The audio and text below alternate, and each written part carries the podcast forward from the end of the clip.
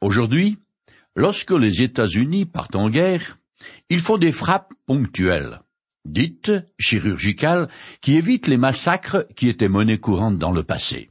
Du moins, c'est ce qu'ils disent, car les bavures sont inévitables.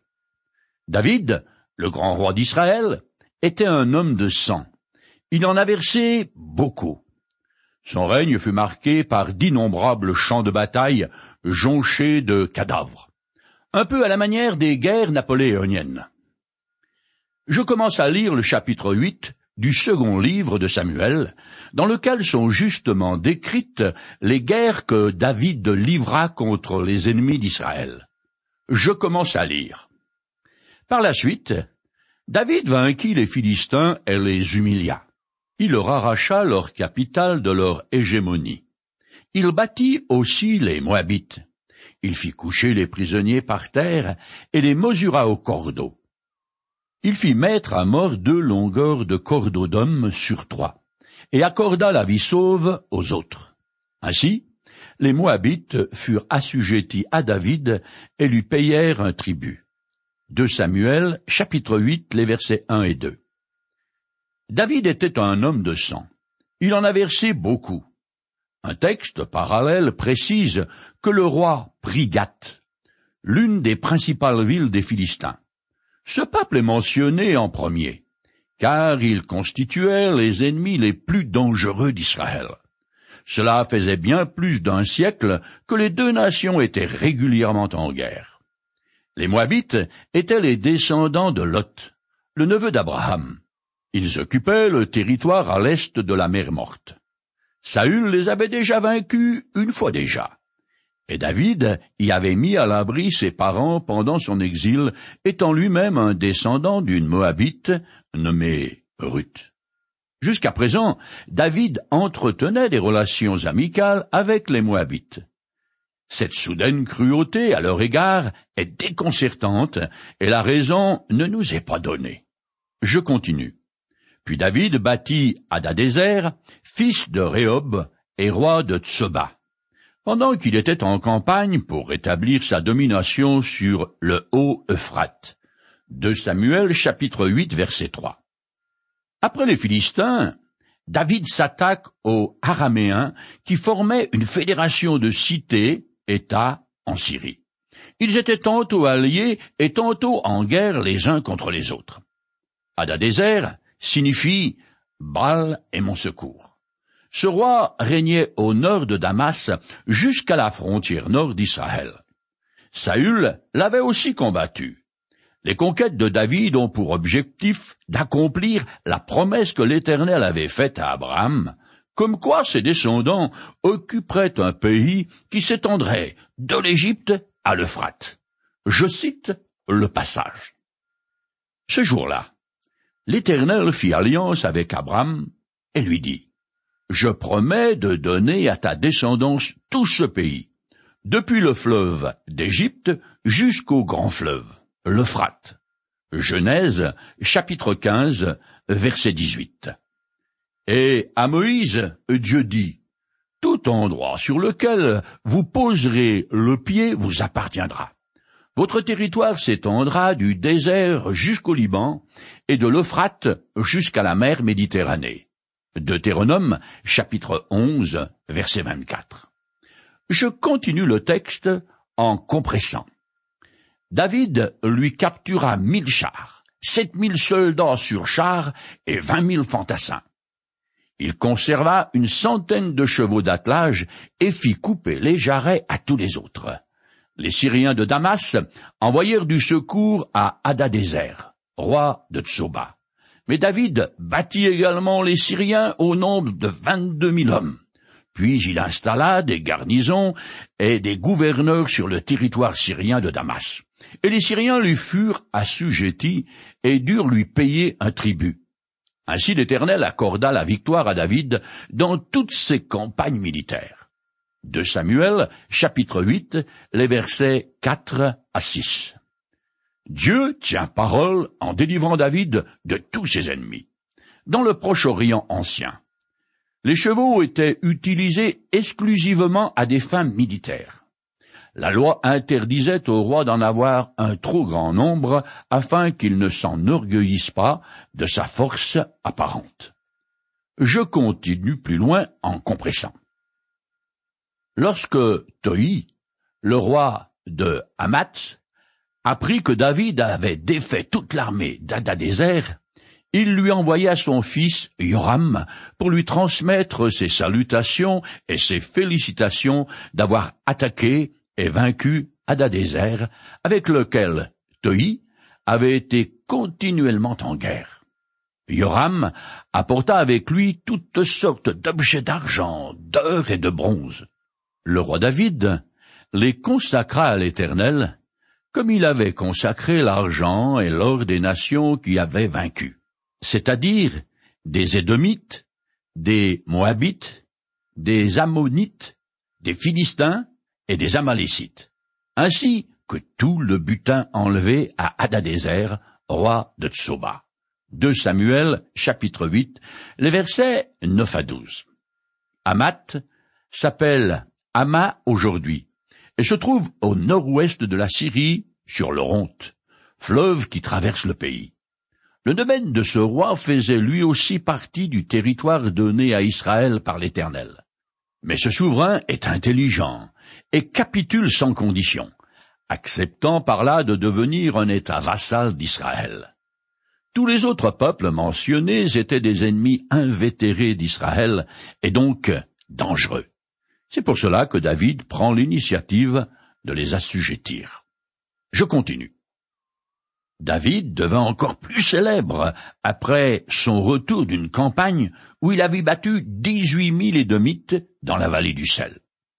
Après cela, il établit des garnisons à Édom, dans tout le pays, et tous les Édomites lui furent assujettis.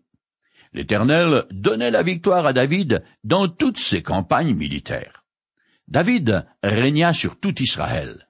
Il administrait le droit et rendait la justice pour tout son peuple. 2 Samuel, chapitre 8, les versets 13 à 15. La vallée du sel est un marécage au sud de la mer Morte.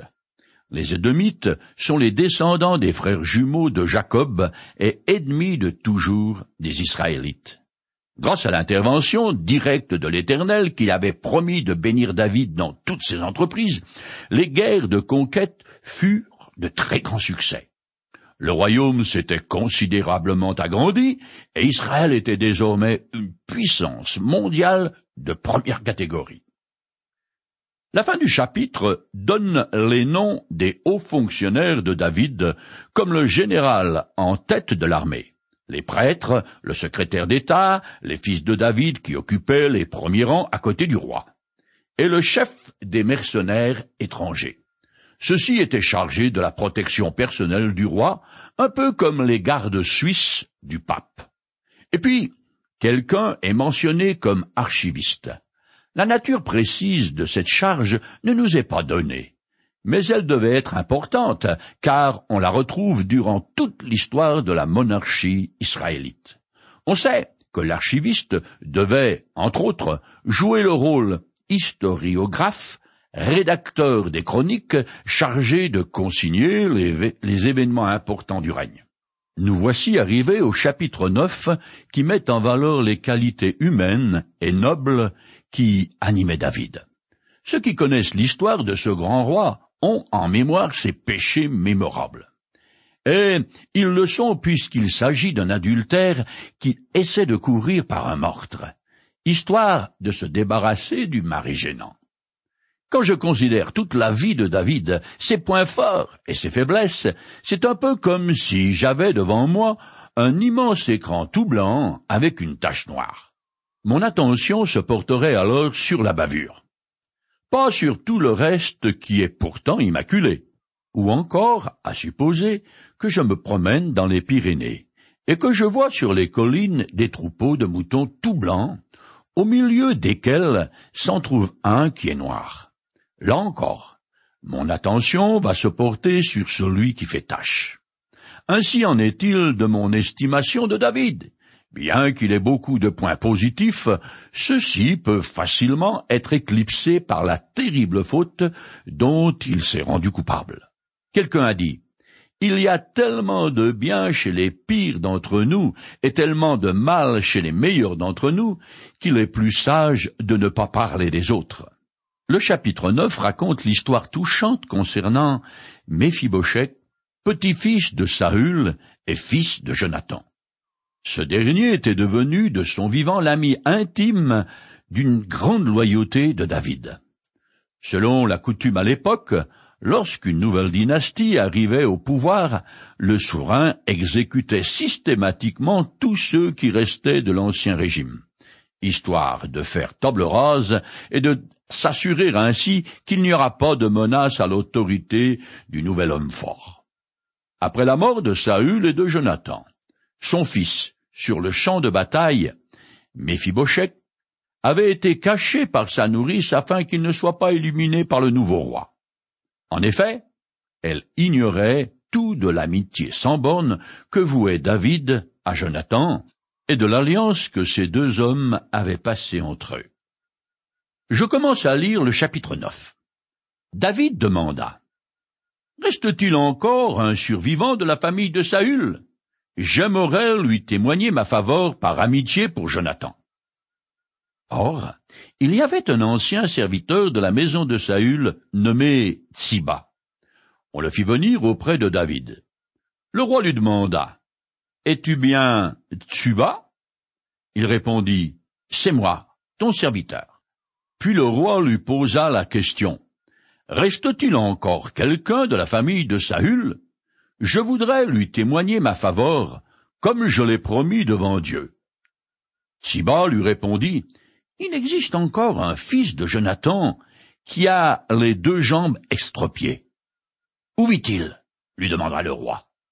Tsiba répondit « Dans la maison de Maquir, un fils d'Amiel à Lodebar. » Le roi David l'envoya donc chercher à Lodebar, dans la maison de Maquir. 2 Samuel, chapitre 9, les versets 1 à 5. Maquir était un riche bienfaiteur de la maison de Saül, qui viendra rejoindre David plus tard.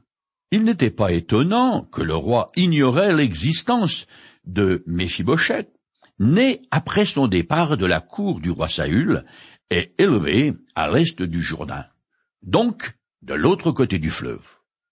Quoi qu'il en soit, David n'a pas oublié la promesse qu'il avait faite à son ami Jonathan de traiter ses descendants avec bienveillance. Je continue.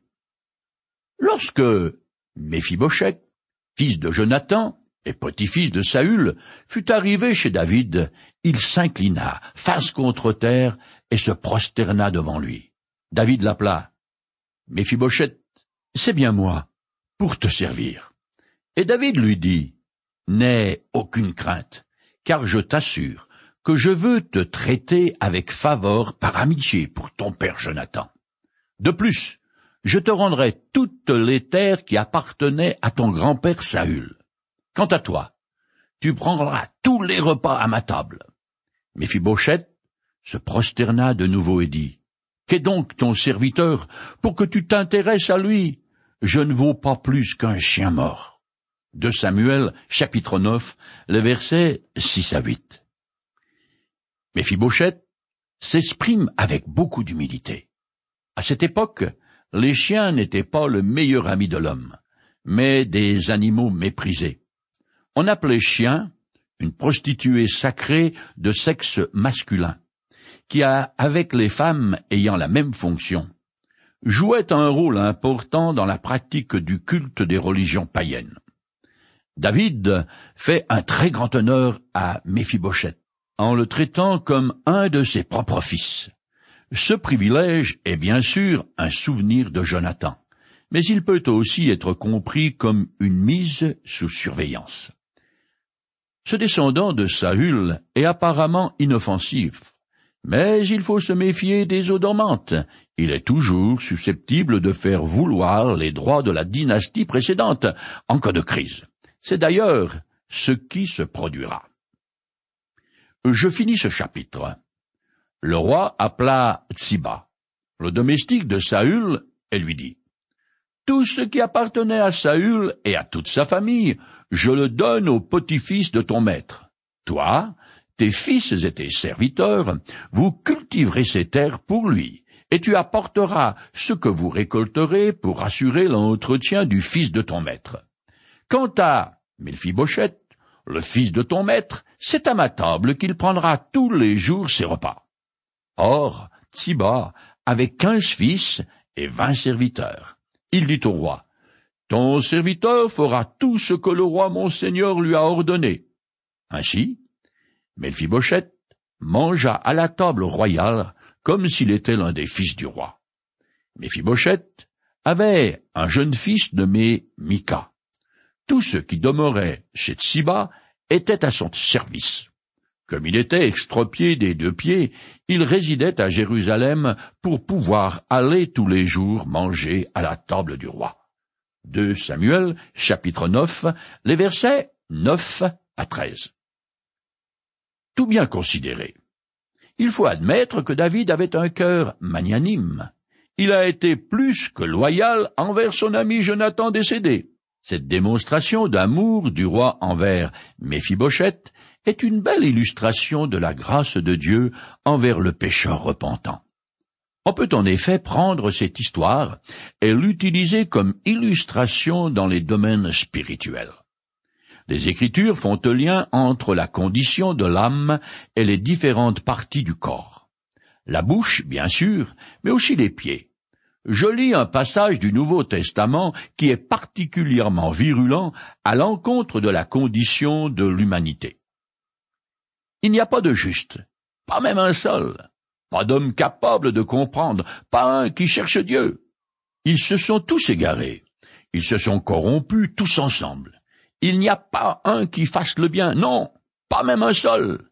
Leur gosier ressemble à une tombe ouverte. Leur langue sert à tromper. Ils ont sur les lèvres un venin de vipère. Leur bouche est pleine d'aigres malédictions. Leurs pieds sont agiles quand il s'agit de verser le sang. Romains, chapitre 3, les versets 10 à 13. Une dernière illustration est que David a invité Méphibosheth à venir à lui, puis lui a témoigné beaucoup de beauté alors qu'il ne le connaissait pas du tout, mais il a agi ainsi par égard envers son père Jonathan. C'est un peu la même chose pour le croyant qui vient à Dieu. Si je suis accepté par lui, ce n'est pas du tout à cause de qui je suis, ni de ce que j'ai pu faire ou ne pas faire, mais uniquement sur la base de la personne et du sacrifice du Christ, à condition, bien sûr, que je mette ma confiance en lui. Une troisième illustration est que David n'a jamais mentionné le fait que Méphibosheth était perclus des pieds, mais l'a traité comme un prince assis à la table du roi. De même, Dieu ne revient pas sans cesse sur mes péchés, et il sait combien j'en ai. Une fois que je reconnais que je suis coupable devant lui, que je m'humilie, renonçant à essayer de me justifier au moyen de mes piètres, soi-disant bonnes actions, ou des rites que j'ai pu accomplir, alors j'obtiens sa faveur. Jésus nous donne là une illustration de cette vérité dans une de ses paraboles. Je la cite. 2 hommes montèrent au temple pour prier. Un pharisien et un collecteur d'impôts, le pharisien debout, faisait intérieurement cette prière. « Ô Dieu, je te remercie de ne pas être avare, malhonnête et adultère, comme les autres hommes, et en particulier comme ce collecteur d'impôts là-bas. Moi, je jeûne 2 jours par semaine, je donne 10% de tous mes revenus. » Le collecteur d'impôts se tenait dans un coin retiré et n'osait même pas lever les yeux vers le ciel, mais il se frappait la poitrine et murmurait « Ô Dieu, aie pitié du pécheur que je suis !» Je vous l'assure, c'est ce dernier, et non pas l'autre qui rentrait chez lui déclaré juste par Dieu. Car celui qui s'élève sera abaissé, et celui qui s'abaisse sera élevé. Luc, chapitre 18, les versets 10 à 14. Quelqu'un qui se repent de ses fautes et s'en remet à Jésus-Christ reçoit le pardon de tous ses péchés en son nom. Son ardoise est effacée à tout jamais. J'aime beaucoup un passage du livre des Psaumes qui montre bien l'attitude de Dieu à mon égard en ce qui concerne ma culpabilité. Je le cite. « L'Éternel est plein de pitié et miséricordieux. Il est plein de patience et débordant d'amour. Il ne tient pas rigueur sans cesse et son ressentiment ne dure pas toujours. Il ne nous traite pas selon le mal que nous avons commis. Il ne nous punit pas comme le mérite nos fautes. Autant le ciel est élevé au-dessus de la terre, autant l'amour de Dieu dépasse tous ceux qui le révèrent. Autant l'Orient est loin de l'Occident, autant il éloigne de nous nos mauvaises actions. Et, comme un père est plein d'amour pour ses enfants, l'Éternel est rempli d'amour pour ceux qui le révèrent. » Psaume 103, les versets 8 à 13.